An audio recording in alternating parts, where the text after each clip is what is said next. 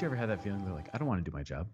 Yeah. I want to not do my job. Yeah. And then I I have want to remember do nothing today. that work glorifies God, and you're like, dang it. Well, work can glorify, Can glorify God. God. let's let's be clear here. Work can glorify God. It does not always. was work was work tiresome after the fall but did, was there like was was adam ever exhausted with work before the fall you know you know how like you know the this paradise everything was good relationship with god and then now you're going to toil by the sweat of your brow Right. after sin came into the world Right.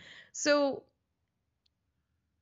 what was work like So, before In the pre-lapsarian world, there there was Oh, no work. There was no such thing as work because Adam and Eve had everything in the garden. Everything grew the way that it was supposed to grow. so they can just like pick and eat yeah, and like so he didn't have to cultivate well, like, so it, the crops? scripture tells us that he was given the garden to cultivate, yes right? But cultivating in that case was was total harmony with everything that was that was there. So so he wasn't it, it wasn't it wasn't work in the way that we would understand work. Right. It was just the very simple act of helping nature to do what it was going to do, uh, and taking care of all the stuff that was there. With the fall, then they have to work, right and that's when work becomes difficult and burdensome. But it, it's sort of that that I think it's very trite saying, but if you love what you do, you'll never work a day in your life. lies Well- lies i love what i do no, but the Adam and Eve uh, did not have to work. They were simply in perfect harmony with their entire surroundings, with their entire environment. So no, there, there was no work before the fall. They did things that we would probably now look at and say, "Oh, that sounds like work," except that for them, it was simply natural movement and nothing else. interesting Yeah. i also heard or someone contested that adam and eve were vegan before the fall i give you all these plants and fruit as food and it wasn't until after we don't hear anything about them using animal product, but they did have dominion over all the creatures of the land. they were pets i'm kidding they had dominion over them. So if they had dominion over them, that means that they also were able to uh, to use them. But there's a, again, there's a harmonious use. There's a, a way in which this there's there's a, proper ordering of things, right? So Mhm. if, if you like watch a good David Attenborough nature documentary, i was watching one last night but not david attenborough i got stressed Dave, well, David Attenborough will calm you down. That voice is so soothing.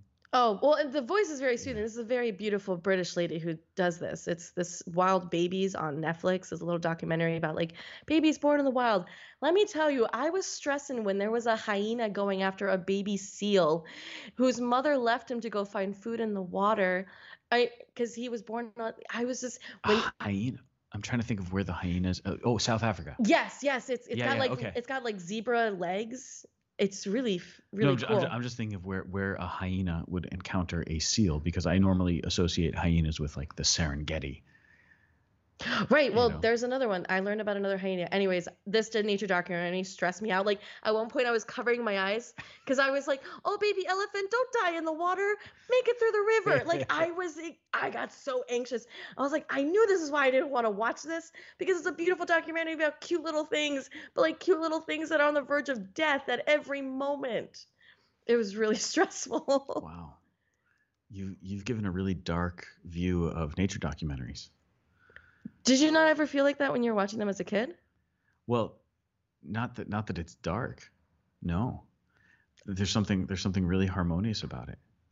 No, it just I know it's a circle of life. Everything needs to eat. It's the circle. And it's just- Oh, but it was it, sorry. because I was like, it was just really sad. This elephant mom just had her baby. He's not even like two weeks old, and the family is migrating to go find fresh grass, trying to get through this river. And then they all decide, hey, we're gonna do it. Then some of their uh, baby other baby elephants who were a little bit bigger almost die and they realize this probably wasn't a smart thing but the mom had no choice either she follows the family stays with the herd or she risks being by herself in other words which just would kind of lead to certain death for her and her child Right. so she has to follow the has to follow the family and then I, I didn't realize that elephants have a gestation period of two years so imagine like just being pregnant for two years and then automatically losing your baby to the river all of that time and i was I got really into it and then I had to pause it because I was getting really anxious. Yeah, there's a lot of emotion attached to that. There's so I many think emotions. I think I speak for everyone and say the only nature documentary that ever that ever kind of struck that kind of emotional chord was the Penguins one that uh I that- never watched it. yeah that that um uh why can't I think of his name now? Morgan Freeman. Oh, we love. Morgan Freeman's Yeah, voice. He's got this fantastic voice narrating about penguins and how they take care of their eggs and everything. It's just it's Mhm. beautiful. Very very beautiful documentary. Life is life is sacred. Life is very You see the beauty of it then. You see the know? beauty of it. It's fantastic. Yeah. it's yeah, very there's there's a stressful. gift there. Yeah. So anyways, Anyway. yeah. Yeah. Yeah. I don't I don't know what else to tell you. I, I really don't. I just I'm, I can't stop thinking about Adam and Eve and like life before. So this is an interesting area. If you wanted to, you could spend a lot of time speculating. And Yes. the unfortunate part is that's all we can do. When it comes to the Garden of Eden and what Adam and Eve did in the in the garden, how long they were in the garden, what was the duration of that paradise before before the fall? hmm How quickly did did man cave into the temptations? We don't know.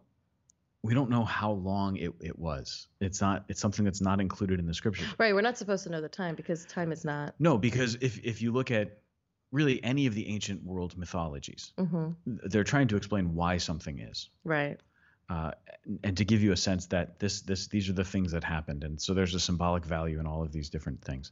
Well, Hmm. the same thing is true with with our creation stories, that it's meant to tell us that sin exists in the world. The Mhm. reason that the human condition is fallen, the reason that we have to work, the reason that there are pains, the reason that there's all this stuff and division so often in our in our interpersonal relationships, hmm it's because of sin. Uh, it Dun, doesn't necessarily dun. mean to tell us that everything in, in the Garden of Eden was was like this for a period of this much time, hmm ten years, a hundred years. We, we don't know.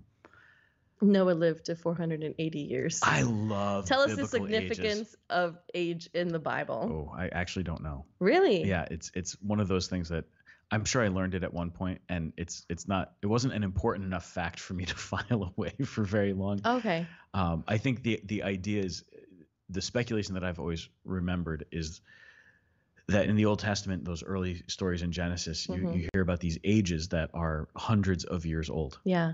This person lived so many hundreds of years, but gradually it decreases. Right. So gradually the lifespan decreases, but at corresponding to that decrease in lifespan, you'll see as you read Genesis a uh, an increase of sin. yes. So as sin increases, and as as people become more and more sinful, I think that's also another way of trying to explain Yeah. the lifespan. That makes sense. You know, this is why people live this long. Uh, I thought it was a measurement of someone's righteousness. I'm kidding. that could be. But it could very well be. It's like I, I this is an important that, yeah. figure. This is he lived this many years because he was a very righteous person. I'm fine saying that. All right, cool. I think that counts. All right. And that was one that I had heard. Just kind of pay attention. It's kind of just to get your attention with to this person and um yeah, and if some way you can kind of emulate. There's a lot of those those pay attention moments in Scripture, right? So anytime Jesus says, "Amen, Amen," I say to you, Mhm. it, it's listen up. This is an important thing that's about to that's about to be Mm. said. Mhm. Um, anytime you get to the end of something and they talk about someone's death and who succeeded them, Yeah. pay attention because this is a transition moment. This is a, a vital moment for the life of, of Israel or for, for these people. Mhm. Um, it's very powerful stuff. That's really cool. Yeah. You see it again and again. So what's on your mind? My mind is a complete blank. And no, I'm not going to talk about baseball. Thank goodness. The Mets split a doubleheader with the Cardinals yesterday. Uh, but that's that's all I can that's say. all you're gonna say. That's all I'm going to say. Okay, that's Yeah, good. That's all I'm going to say. I think what's on my mind right now is uh, the need for priestly vocations. Our, our Mm. need for priests.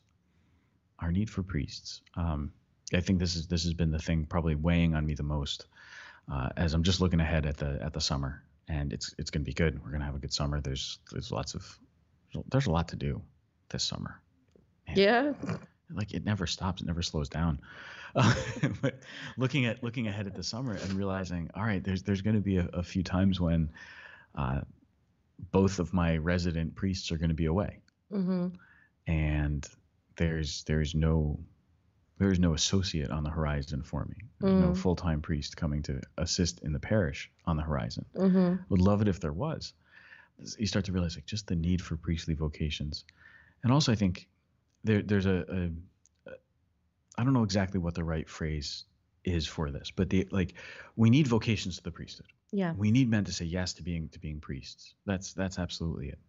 But we also have to, I think, as a as a whole community, because vocations come out of the community, Mm-hmm. right? And when vocations come out of the community, it, it comes from a place that supports them and that that fosters them. Mm-hmm. Um, you know, so I, I was telling you before about um, growing up at St. James in Stratford Mhm. and the community there, and and how different things kind of really really flowed out of it. When uh, Emily, our, our youth minister, this weekend was talking about getting adults to join the adult core team for for youth ministry, I talked about how it was an adult core team member who asked me if I'd ever thought about the priesthood, Yeah. and that was one of the first people who ever asked me that. Um, Mm. before a priest ever said anything to me, Mm-hmm. uh, it was it was this adult core team member who who asked. So th- the importance of the community in raising up vocations. First Mhm. of all, that every vocation comes from a family. yeah. Uh, every priest comes from a family, and we don't we don't grow on trees. We, we don't just fall from the sky and then appear. We don't spawn on the floor of the church, you know, in the middle of the night, and then suddenly, hey, there's a new priest here. This is great.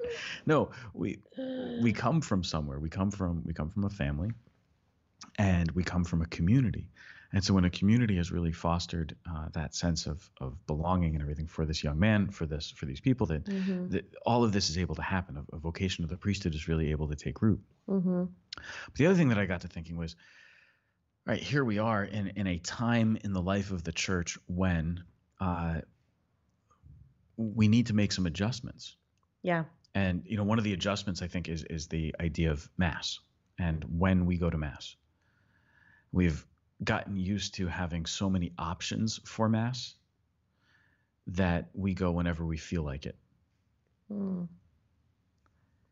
not when mass is available. Mm.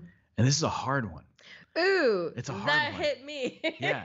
Someone yesterday was because I'm gonna we're gonna meet some people um gather on Sunday. And I'm like, what mass do you go to? I was like, mm, I go for the 12 o'clock because I like to sleep. Yeah.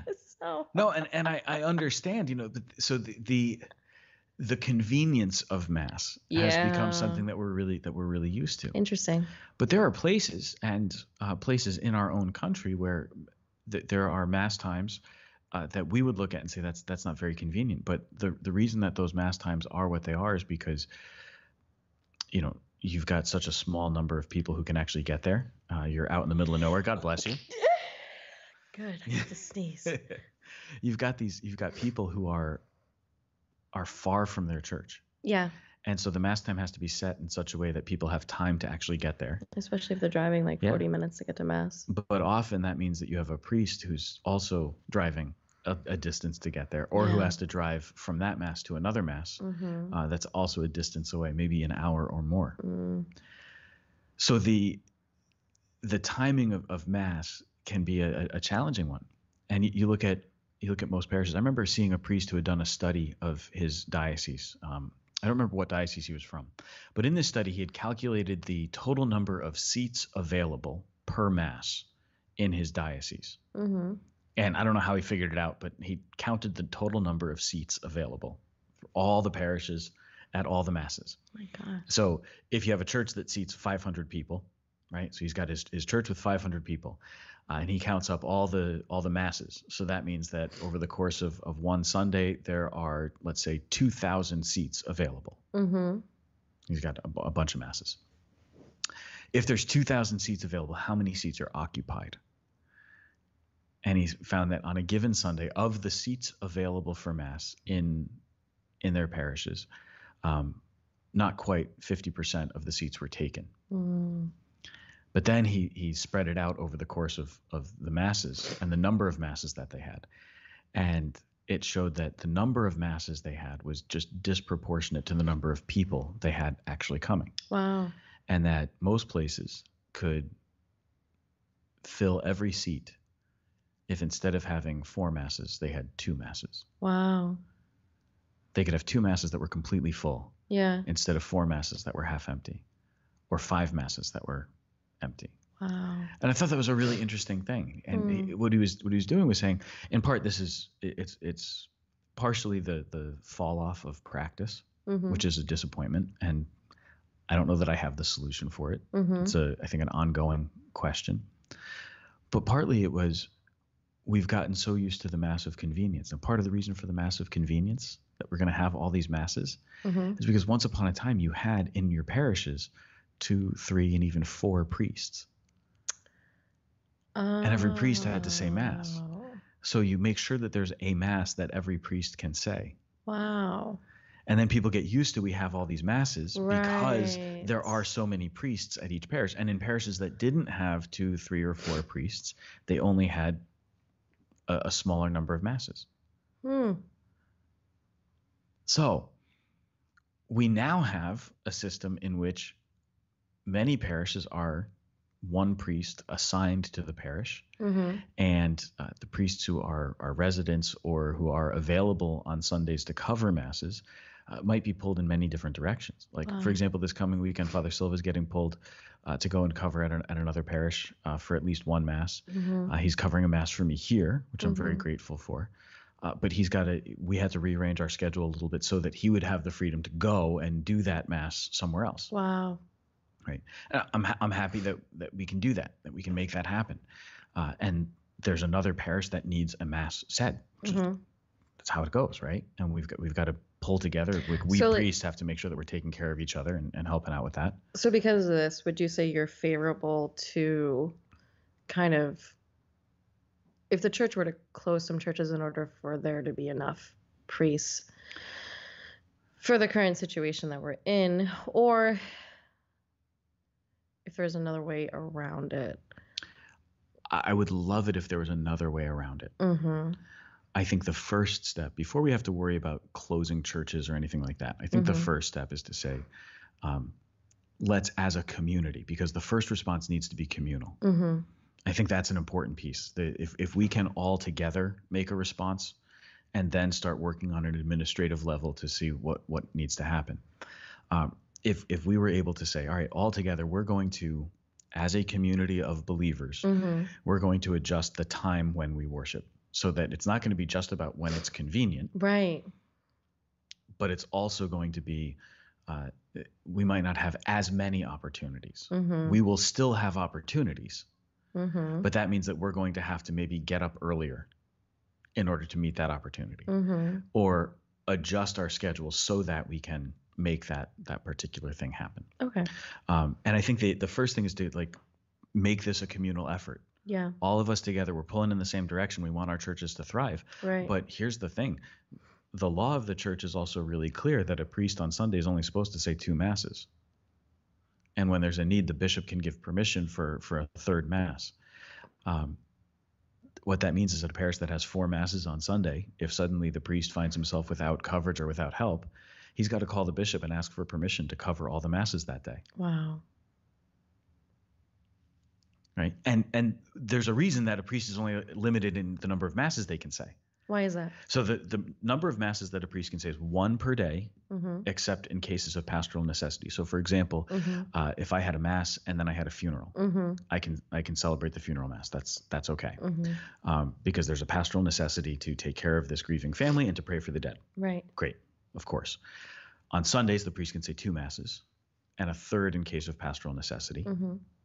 uh, and then a uh, on the feast of all souls a priest can say three masses Oh. yeah Okay. universally has has permission to say three masses Okay.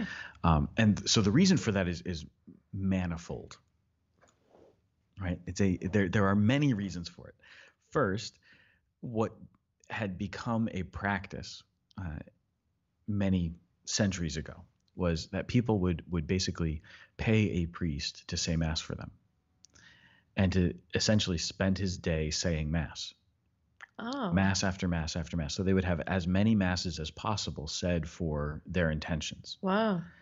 Now, what that leads to is sort of a superstitious view of mass. Yeah. That mass is like this is if you do this, then you're saying the magic words, and those magic words will cover me, and I'll get what I want. yeah. Um, or that mass is somehow going to take care of me, and I don't have to worry about my own moral life. So I can do whatever I want, so long as I've got this priest over in the closet saying mass for me. And that was Mm. essentially what it was. Like the priest just off in this little side chapel, just saying mass after mass after mass all day long.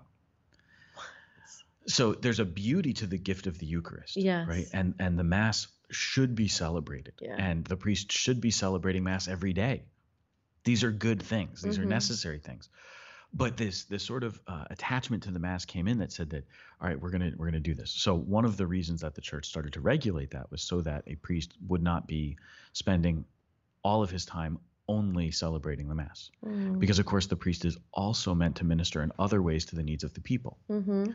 The mass is one of the primary ways that a priest ministers to the needs of the people but it's not the only way Right. right so that was that was one part the other part was that priest people were paying the priest to say the mass so the law says that a priest may only receive a stipend for one mass on a given day so if i say mass and i have to say two masses hmm i can only receive a stipend for, For one, one of them. mass. yeah Oh, wow. Yeah. Okay. now if someone wants to give me a gift Right. separately Mm-hmm. just as a gift they Mhm. I'm allowed to take gifts, you know. but a stipend, properly speaking, is sort of the it, it's the the acknowledgement that I have requested to have this mass said. That's Mhm. why when you go into church and you ask for a mass card, they usually say ten dollars Right. because it's to say I I'm acknowledging the that I'm I'm having this mass said, hmm and basically the the stipend is meant not so much to go into the priest's pocket, but to be used for his charitable work. Mm. So like the stipend income that most priests get, uh, that's what we use to like give to charities. That's cool. Yeah. That's awesome. Yeah. Wow. So a priest is only supposed to do that because he's not supposed to be taking stipend Yeah. after stipend after stipend. Right. Right. It's not allowed. The other part, and the other reason that the church limits it is because familiarity breeds contempt. Mm. So think about doing something over and over and over again. After a while, you're going to rush through something. So you're you're going to if you're saying Yeah. mass, uh, after a while, if you have too many masses, you're going to rush through it, Yeah, you're not gonna really, and your heart isn't isn't there. isn't there? Yeah. And the, the priest is meant to be in the person of Christ. The priest is meant to be an intercessor on behalf of the people. Mm-hmm. The priest is meant to keep in mind and in his heart what it is that he's praying for, who it is that he's praying for during the mass. Yeah. So if that happens and a, and a priest is is kind of saddled with a large number of masses, it becomes really difficult for him to keep his focus Mm-hmm. and to stay reverent while he celebrates mass. Mm. All right, so that's another reason that the priest is not supposed to say more than uh, one mass a day, two masses in case of pastoral necessity, Mm-hmm. um, or or three masses in the case of a Sunday. It totally when he's makes sense though. Yeah. Um, as you're talking, we're kind of talking about the state of the church with not enough vocations. Do you remember that Life Teen conference we both went to? And then there was a woman who came up and said, There's no shortage of vocations. Like God is always calling. It's just not enough people, not enough men have been cultivated to listen. Yeah. That's that, And that's hundred percent true. and it, it just as you're as you're talking i ended up watching another video yesterday where there was um father rob galea he was saying the same thing he goes my mother cultivated my vocation when i was in a place of sin and it was her prayers Yeah. people on their hands and uh, like on their knees praying that allowed me to say yes to god and so hearing that vocations are bred and cultivated through community and that's why as a community we pray for vocations because we we cultivate it that's the way that we can like Yeah. help souls begin to listen and as i think about what's happening here at st pius and the different vocations that have been coming up like really really beautiful Yeah. you know it just shannon leaving in a couple days to be a cloistered nun Isn't it great? It's amazing. it's it just ah it's so crazy Yeah. but her her two and a half years here helped her gave her the space to hear god's call yeah. god had always called her but you know her being a part of the young adult group and then kind of She need, she needed that place and that community that would support her and right and and let her let her listen. yes And we're so fortunate to have that. Yeah. So there's there's a beauty to it. You know, another part of it is vocations are inspired by other vocations. Yes. Right. So it's priests in my own life who help me to know what a priest is Mm-hmm. and to see what a priest does and then to want to do it myself. Mm-hmm. Um, it was married people who then also showed me what fatherhood, motherhood is all about, what Mm. marriage is about, and helped me to see and understand my own call Mm. and how that call is complementary. Mm-hmm. So my call to priesthood is complementary to the vocation to Yeah. to marriage. Um, marriage fosters vocations to priesthood and religious life, in, in a really beautiful. Again, I have a cool going story. going back to that pre-lapsarian Eden, it's it's harmony. Yes. There's harmony, Yeah. and and we we work together on all of this. So when I was discerning religious life, this has to do with what you just said for sure. I'm not going all the way on the tangent. Uh, there was a moment while I was on the come and see retreat. It was a four day retreat with the Sisters of Life. Um, and by the second day, God had already told me my vocation. So it was like, what do I do for the rest of this retreat? Just kind of sit in the glory and and just take in the beauty of religious life and Mm. just really. I'm like, Jesus, I want that. And he's like, no. Um, but what was really astounding was at one point I was I was sitting while the sisters were gathering, and this was um it was community time, so they were doing one of their games. And when you just see the Sisters of Life playing a game, it's it's really they're just so joyful about everything, and it's like wow, this is a really silly game, but you made it really really fun. And I was just hanging out in the back, just kind of sitting there, and a moment of grace fell upon me where I realized that um, the vocation that God was calling me to, the vocation to the married life, was not mutually exclusive from religious life. And in in in my being, I sensed and I felt that the graces that I would receive in, you know, when that happens, like the sacrament of marriage, flow back into the like the spaces of religious orders and then the graces that they receive in their religious life kind of flows back into me. So but then what was more beautiful was to see that we were jesus is the vine and these vocations are the branches. Like we are we are from the same vine. Mm. and just to see how all of that kind of it flows into each other and I was telling this to one of the sisters who ended up praying for me that entire weekend. So we couldn't talk to any, I couldn't talk to this particular sister until the end of that week. Okay, And as I was talking to Sister Josephine Rose, so Sister Josephine Rose, Sister Joro. um, I was telling her about this experience, and then she starts weeping.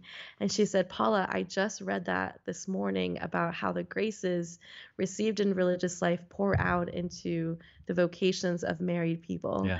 And it was such a confirmation of like what God had given me in like just that That's just that moment of like prayer and just being and Yeah. then her coming in and just saying that and it's like wow that you, what we're saying too is we're saying yes to jesus that is the, the first thing that was very clear it's just you know to not be a religious doesn't mean it's anything less than the call that jesus has for my life No, you, you, You- you, say yes to the call that Jesus has placed in your heart. right And that's the call that he gave to you. I mean, that's, we see it actually in the gospel, at the very end of John's gospel, right?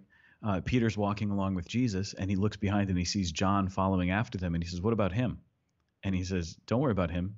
You have this job. yeah So your job is to go and do this. Don't worry about what he's going to be called to do. mm-hmm And in, in so many beautiful ways, God wants to specifically work in our lives. Right. Like, so you individually, he's called you to something. So he's got a, a particular mission for you. And your mission is going to be complementary to, to somebody else. But don't compare yours to somebody else because right like you not being called to religious life doesn't mean that you did something bad mm-hmm. or that your vocation is less than. Yes. I mean, mine, Right? mine on the other hand was I looked at religious life as like the highest, and it is, it is the highest. Yeah. So when, when we talk theologically, we Yeah. speak about religious life and priesthood as the theologically the highest. But Mhm. that that doesn't mean that it's necessarily the best. It's a theological thing in that priesthood and religious life are meant to reflect the eschatological reality Of heaven. of heaven Yeah. and union with God exclusively, yeah. right? Not union with another person. Mm-hmm. So that's what they're meant to to demonstrate. Mhm. We don't always do a good job of demonstrating that in our lives as priests or as religious, right? Um, so it's not necessarily that I am better than, Mm-hmm. but theologically speaking, this vocation is higher. Right. But that's on a theological level. yeah. Um, so it's a, it, it, and that can get dangerous to say because people just hear higher and they get upset. they do. So no, no.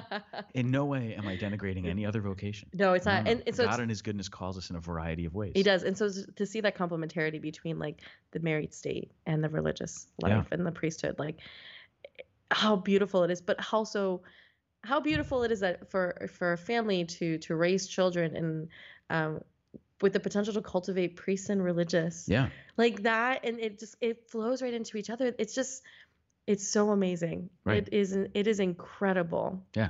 So if you look at then uh, the way that we that we structure our, our parish lives, right? The the complementarity of the priest and his people mm-hmm. is, really meant to thrive and, and to be seen. The priest, in service to his people, has the first responsibility of bringing the sacraments to the people, Mm-hmm. celebrating the sacraments with and for the people of God, celebrating the church's liturgy with and for the people, and then from there to minister to their needs in Mm. whatever other ways it, it is necessary. Mm-hmm. But first and foremost, to celebrate those those sacraments with with the people, and to help them to to live them well, and to live in that grace, and to help them to cultivate that grace. All right. So if a priest has to celebrate more than three masses in a day, what's going to happen? The way that he celebrates mass is going to become irreverent, Mm-hmm. sloppy. He might forget something Mm-hmm. because I don't know that that people realize what celebrating multiple masses in a day does physically to you Oh, I remember and I- mentally and I- emotionally. I, there was a period about it two years ago or something, or maybe a year ago. I looked at you and you looked so dead. yeah. Like you weren't like you're there, but you weren't there. Yeah, because the the the investment of energy Yeah. that has to be given to celebrating the mass. Mm-hmm. I mean, we're literally calling down the power of God to transform bread and wine into the body, blood, soul, and divinity of Jesus Christ. Yeah. There is an actual physical toll that that takes on you. Now, Mhm. it's not the same as you know getting out and digging ditches or something like that. It's not the Mhm. same kind of work, but it is a, a type of of work. Mhm. giving a homily however long that homily might be It's a type of work. giving a homily is a type of work and it requires something so if a priest has to say multiple masses and preach multiple homilies over the course of, of a weekend uh, it, it's a lot and it takes Mm. a lot out of them. then think after masses are over on sunday what do we have baptisms and then what else do we have on sunday youth Mm. ministry Mhm. we've got other things going on yeah. that require our attention. So w- one of the things that I've been thinking about is first of all that that any kind of discussion about masses and the number of masses that we have, I think really does need to be as, as communal as possible, Mhm. but with an understanding that there's only so much that a priest can do and that the priest is actually limited by the church's authority Mm. precisely so that the priest doesn't end up abusing his his gift of, of priestly ministry Mhm. uh, precisely also so that the people don't abuse the gift of priestly ministry Yeah. and so that we can have a proper understanding of how all together we have to we have to work now in a in a town like ours i i tend to think that we're slightly overplanted at this point Mm. maybe maybe too many churches I agree. for But- for not not a large enough population Right. Um, once upon a, in the United States is interesting in this regard because the reason for many of our parishes was that when immigrants came, they needed their own sort of ethnic enclave, Mm-hmm. uh, and so they would they would come in and they would have their they would have a Catholic church with a priest from their country, Mm-hmm. uh, whatever country that might be. So you have the old Italian parish, the old Irish parish, a French parish, uh, a Portuguese parish, and they're all within a, a block of each other. Like I, I actually know if a, of a town where a friend of mine is, is a pastor, and if you stand on the front steps of his church and look to the left, you can see the front steps of the next parish over. No way. What? The- In fact, both churches are on the town green. Two Catholic churches within spitting distance of each other. What was it? What were they for? And so it was two different ethnic groups. wow. And so the the ministry that was necessary, they they the needed time. a priest who spoke Italian. They needed a priest who was was not Mm. an Italian speaker at this other parish, you know. Yeah. But as those as those cultures sort of assimilated Yeah. and the the need for a specific thing disappeared, you then had multiple churches. Well, then we also tried to keep all the multiple churches going in exactly the same way that they had always functioned. uh, but then you'd have populations moving, Mm-hmm. New And new populations populations coming in. Yeah. and so sometimes you'd see like an old Irish parish is now a Spanish-speaking parish, Mm-hmm. uh, and that might be Spanish speakers from multiple different countries, Yeah. right? Yeah. So you don't necessarily have one culture, you have one language, Mm. uh, but multiple different cultures. Mm-hmm. Uh, you might see in some places that they've tried to keep the same the same schedule that they've always had, and they used to have this many priests. Now they only have this many priests, Mm. and that schedule becomes a little bit more more difficult. But if we started talking about, all right, can we all make adjustments in, in our lives, understanding that sometimes we have to make those adjustments if we're going to stay strong Yeah. if we're going to stay strong or, or even build something so that we can be stronger Right. Because that's part of the, the beauty of it too Because you're not. You don't want to be spread so thin you can't actually function. yeah and and also the mission of the church needs to continue It does. and one of the ways that the mission of the church continues is when we make those necessary adjustments it's in scripture. Like there needs to be some pruning in order for there to be new growth. right Jesus says so. exactly Just do what Jesus says. so what's been on my mind a lot is like what if we what if we as a whole just kind of looked at our our mass schedules and not just our parish but every parish in the area Mm-hmm. if we all looked at our mass schedules and said, instead of some of us have exactly the same schedule, Uh, yes. the times for our masses are identical. The same. Yeah. What if we said, instead, we're going to uh, change the schedule so that we don't have so many masses? So that it's more harmonious. Yeah. But instead of having so many masses, we're going to shift so that our masses are staggered Mm. so that in town you could have multiple different churches celebrating masses at different times instead of Mhm. all having basically the same schedule. Mm-hmm. So instead of 7:30, 9, 10:30 and and noon and every church having that as their as their basic schedule. Mm-hmm. What if you had one church with a 7 o'clock, another church with a 7:30, another church with an 8, another church with a 9, another church with a 10, a 10:30, an 11 and a noon. And you Hmm. could spread that out over multiple churches. Sounds like you have the next topic for your next deanery meeting. I don't want to talk about deanery meetings. I'll say something uncharitable. but what if we we rearranged our schedule in that way? Then the parishes are collaborating. We're working together. Yeah. We're trying now. The only downside I see to that, all right, is number one, this would mean everybody's adjusting, so everybody's on on on board. That that's a good thing. Yeah. But the downside I see is that we we're not getting rid of, or we're not addressing. Maybe that's the better word. We are not addressing the issue of mass for convenience. Hmm. The idea of the mass of convenience is Why? Okay. Why do we have a 515? Like, why do we have a 515 on Saturday? yeah. Where did the Saturday vigil start? I know it has Jewish roots. Right. So in the in the whole life of, of the church, we've always recognized the night before a feast Mhm. to be a vigil. Yeah. So the idea of having a vigil uh, before before this feast, and and on Sundays in particular, every Sunday throughout the the entire year has uh, evening prayer one, Yes. anticipating the Sunday, Mhm. and evening prayer two on the Sunday itself. Mhm. Right. So the idea of, of keeping vigil has always been part of the church's liturgy, always. Mhm.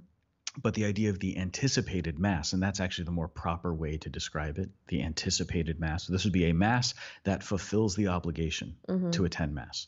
So the obligation to assist at mass either on the day itself um, of, a, of a feast or on Sunday uh, can be anticipated by a mass celebrated at a particular time the night before.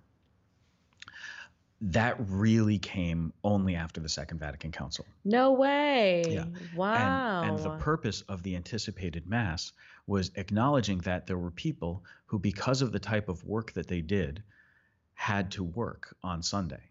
wow. So, because of the, their job, uh, they had to be at work. They're police officers, firefighters, wow. uh, they were doctors, nurses.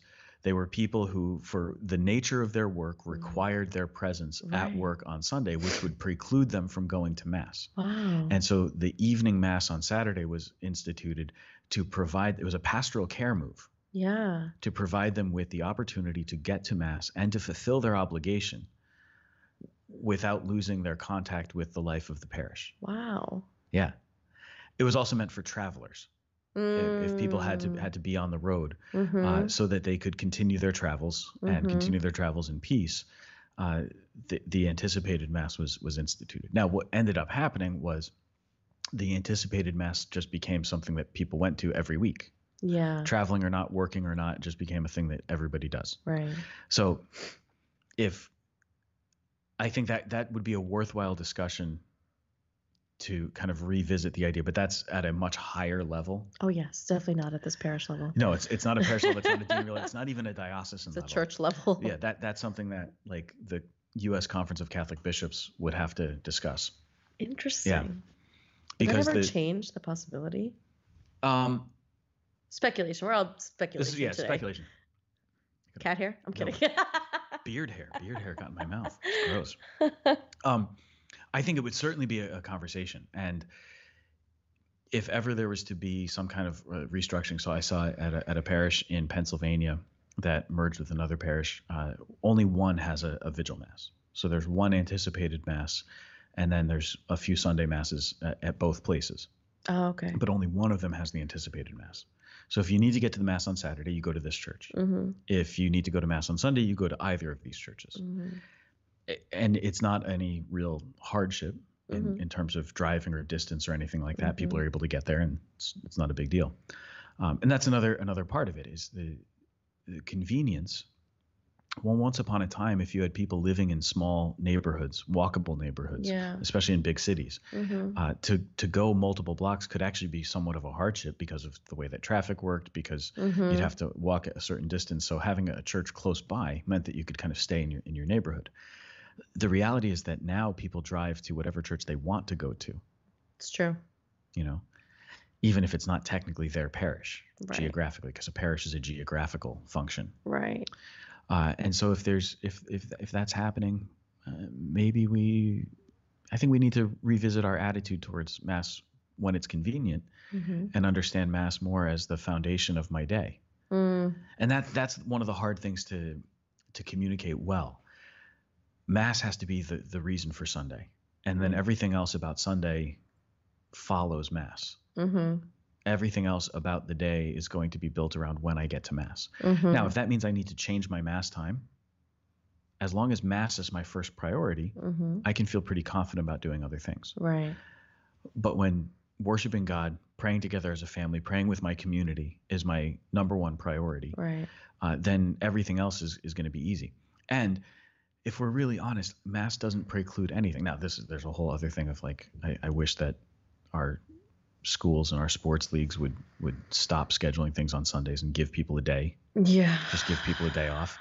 And I think more and more and more what we're seeing is It's worse. we we don't we don't do well pausing as No. a as a society, No, not at all. right? And so that's a whole thing. People are so tired. Yeah. But if Sunday is no longer regarded as a sacred day for religious reasons by Yeah. many people, What a Sabbath. then why should we stop and, and take a day off? We can we can just use every single day of the week. Mm-hmm. But those end up not being real days off. They end up being Mhm. days where we're working. It's just that we're not working at our job. We're working at other stuff. Mm-hmm. Uh, but when you have mass as part of that day, Mm-hmm. it's at least an hour where we're not doing any work. Yeah. And, and not even really most of the time it's not even an hour. Like, talking- we're talking ah, you're, talk, you're We're talking like talking like take 45 47 minutes. minutes. of your day. Yeah, take 47 minutes of your day. can you not can you not spare 47 minutes today to not be on the field or on the course or or not cutting your grass or painting your house like take 40 I'm telling you just take a 47 minute break. Just come here, be here. Go have go have breakfast with your family afterwards like it's it's a good thing. That's another thing. I have no idea what humans do on Sunday. 14 years as a priest, I no longer know what humans do on Sunday wow. because when people are on their way to their next thing, like they come to mass. All right, now as a family, we're going to we're going to go have breakfast. Yeah. We're going we're going to brunch. We're going to do this thing. I got invited by a family uh, to come for Sunday dinner a, a while back, Mm-hmm. and I said, okay, I, I'll be able to get there at this time because I had baptisms, I had a pre-Cana meeting, a Mm-hmm. marriage prep and stuff. So I had all these other things that I had to do on Sunday. So I won't be able to get there until this time. Goes, no, no problem. Just just come. We'll we'll make sure that there's food for you. So I got there, and this family, it was actually a few families. It was uh, some brothers. They had been uh, they'd gone to mass. All the families all together. Then all the cousins, all the all the uncles and aunts and everything. They all got together. Grandparents were there, and they had a big Sunday dinner. And that was their whole afternoon. The kids were running around playing outside, That's cool. and then they came back in, and there's just food and more food, and that's how they spent their Sunday. I'm thinking to myself, in the time that you guys were here, I had three meetings. I started to think I need to learn how to do the Sabbath. Mm, I need to learn how to do Sunday yeah. Hmm. because for for priests, Sunday is is not It's not Sabbath. it's not a Sabbath day. It's not a day of rest for us. right. Um, now, it, it, we are obliged to do the things that we do on Sunday. It's part of our ministry. Right. And um, even in the Old Testament, a a, uh, a priest who carried out his priestly functions on the Sabbath did not violate the Sabbath rest because he was Mm. carrying out his priestly functions. hmm So I know that I'm I know that I'm covered legally, and I like that. I, I do appreciate that. But this this gets me thinking back. Okay, so if, if we're talking about like mass times and, and all that stuff, what if we had fewer masses and more people were able to come to each mass? hmm It'd be the same number, I think, ultimately of people coming to mass. It would be, yeah. It would just be that each mass might look a little bit bigger because there'd be only instead of four masses, let's say three masses. That's kind of nice.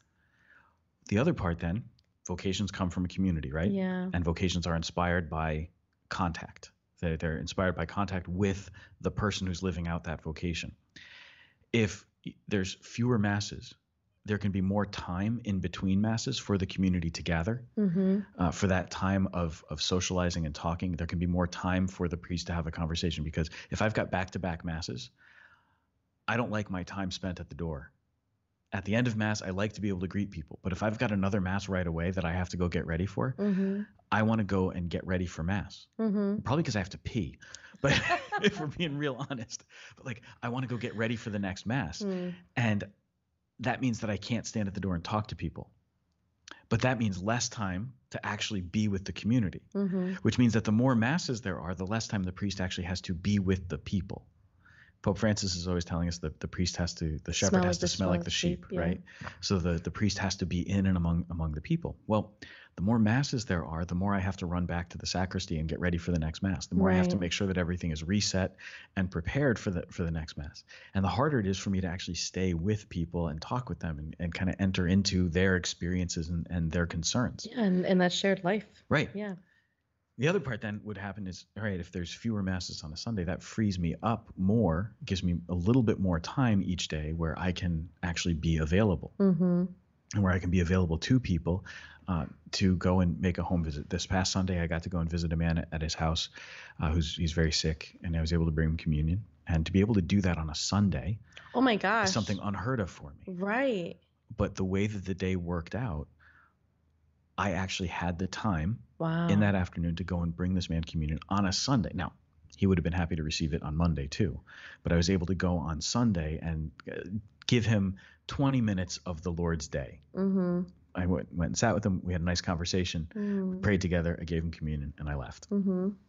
It wasn't long, it wasn't anything big, but it was on a Sunday, Mm. and there was something special about that. There was, yeah. some, something really really beautiful so th- there's there's this need i think we, we've got to like as a community just recognize that all right do we need every single mass that we and this is this is the other part that sounds really terrible because mass the eucharist is the source and summit of the faith vatican ii teaches us the Mhm. eucharist is the source and summit of our faith the mass is the highest expression of the church's prayer Mm. so this is something really important and vital and so when you say do we need all these masses well we need every mass We do. we absolutely do. So there, there, it's it's not about whether or not we need mass Mm-hmm. or we need this many masses. We we do. Like, I wish that we that we could that we could do it, but there also has to be a, a realization of what we are capable of, what can be done, and there's the practical necessity. So the spiritual Mm. necessity of mass cannot be overstated, Mm-hmm. but the practical necessity of mass is not always there. Mm. it's not always necessary to have a mass at this time. I was uh, at one time I was at a parish and we had a, a mass at 7:45 a.m. every day. That was attended by five people. Oh my gosh. Oh, you did tell me this. There was a second mass in the day that was usually attended by 10 people It's two one mass in a church that sat 350 people. Oh my gosh. There were two masses each day attended by a total of 15 people. And you go, this this might not be the, the best use of of the mass. This might not be the best way to schedule mass. And it's not that Mhm. there's not grace flowing and that people aren't genuinely praying. They they really are. Oh yeah, they except that- totally are. yeah, one of the people who attended mass attended both masses. Oh my gosh. So it was coming to mass twice a day, which Which you're allowed to do. there's beautiful devotion. I'm not. It's, it's not. A, it's not a criticism at all. But like, right. wh- what are we doing then? Like, and why are we why are we saying so many masses? Mm-hmm. Um, and do we not then potentially create the idea that mass isn't that important or mass is something kind of routine and we just do it? And we- and Mm. sometimes then we forget the beauty of mass. Now, in the Eastern rites and like the Byzantine churches, uh, they don't celebrate daily mass. Oh, they don't. No, the divine liturgy is only on Sunday. They have they have a, a particular liturgy for each day of the week, Okay. but the the divine liturgy, like a which liturgy is of what the they call hours. mass, it- something like that. Yeah. Okay. Um, the the divine liturgy, which is their their terminology for mass Right. in the Eastern Rite, um, is only celebrated on Sunday or on major feasts. Wow. Yeah, it's not something that they do uh, every day. They don't have that tradition. Whereas in the in the West, in the the Latin Church, we do have that tradition. Mm-hmm. Both traditions are, are really beautiful, and and I think there's a, a huge value to to both. Yeah. Um, but then you start saying, all right, what about the number of, of masses? Is it necessary to have multiples every day or multiples on on Sunday? Yeah. So I'm I'm just realizing it on a practical level that it's really important for us to have this conversation.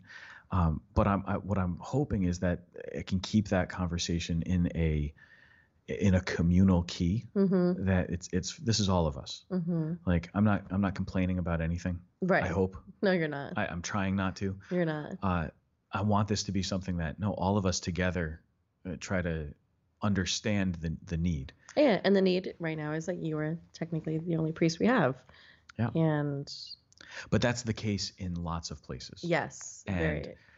I, I think that if all together, all these different parishes are able to recognize, and this is this is not just in the Diocese of Bridgeport, this is lots of places, Mhm. recognize that we might have more masses than are necessary. Uh, so we're going to uh, have fewer masses. Mm-hmm.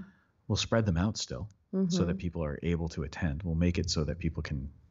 We're not going to do like you know mass at one in the morning just to just to annoy you, you know.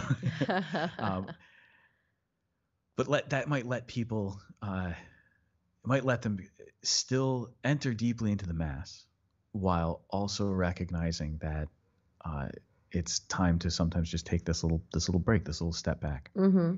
but then if that frees up priests for more ministry Then it's then there's more contact Mhm. with people which can then plant the seed for more vocations and help people recognize what the priesthood really is because if like you said just a little while ago that you looked at me that one day and i was dead It was there yeah. was there was a stretch last summer right before I, I got away for for a week where I had nothing left i was on fumes I think that's when I saw you. yeah i had yeah. i had no energy left and actually that you was looked at me without looking at me. I was like, whoa. yeah and that was uh, so last summer when i went away to, to montana for the week that was the first time in my life that i ever wanted more than one week off so this summer i'm taking two weeks off There you go. i I had never in my life experienced the need Wow. and i got to the end of that week and i didn't want to come home and it wasn't because i, I don't like being i love being here Yeah.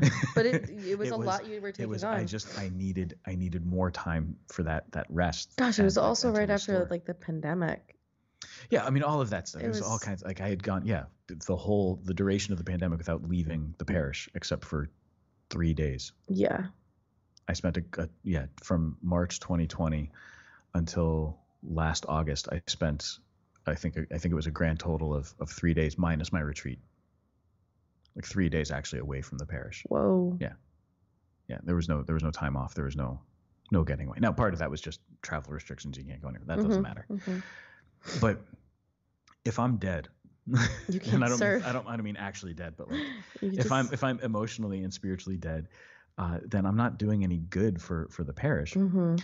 but if i'm if i know that the whole community altogether Mhm. has made these adjustments Yeah. it's a hard adjustment but it's hard for all of us Mhm. but all of us together making that adjustment i know that i know that we can get stronger Yes. i yes. know that we can that we can build up again Mhm. and i know also then that by making those those adjustments we're going to be able to keep things moving in the in the direction that they need, that they need to go But that's the thing that's been on my mind because I'm looking ahead at the schedule and going, okay, there's there's a lot going on. I'm really excited. We have a seminarian coming for the summer. Um, Mhm. Nick's going to do great here. We have a deacon who's just started with us, and and he's going to be getting started on, on a whole bunch of things, and it's going to be a huge help. Uh, it Mhm. already has been a big help to me.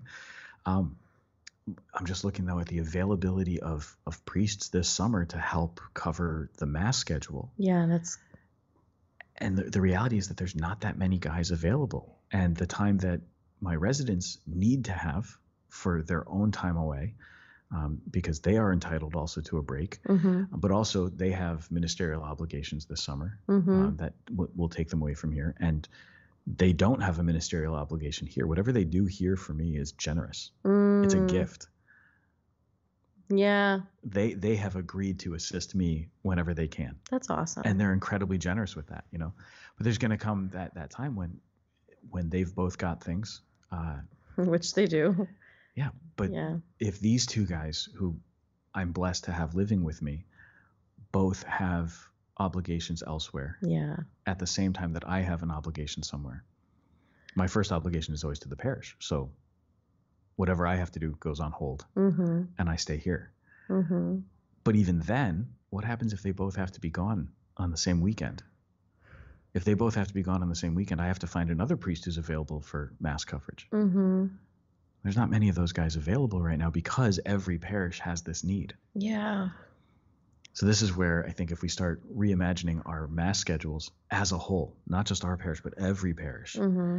let's let's be more realistic so that there's less need for those guys covering. Mm-hmm. I think that's what that's probably the direction that we've got to go. But then that's going to help us to get stronger with a lot of other things.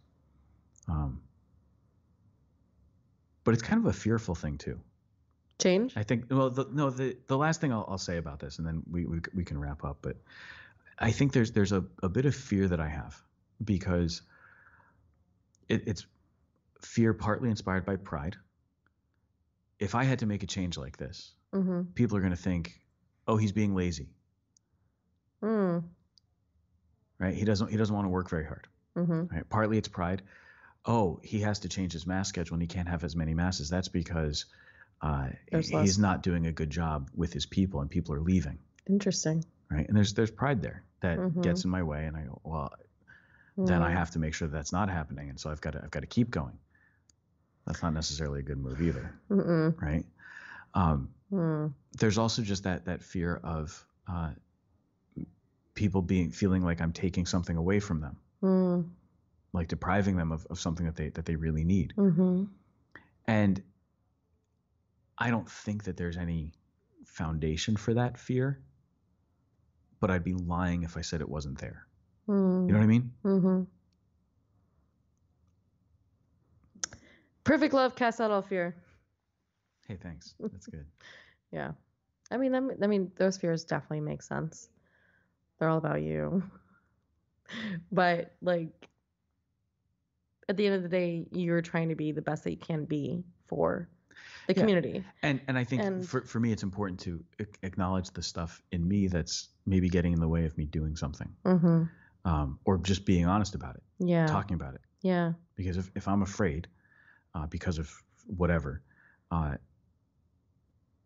then am i am i really doing what's what's necessary for this community so like it's a little bit just get over that fear or admit the fear acknowledge that it's there And do it scared. yeah Mm-hmm. yeah exactly Do it scared. Step out in faith. that's that's it The man. Indiana Jones moment when he like walks off a cliff, but turns out there's a there's a hidden walkway. Do you know that scene?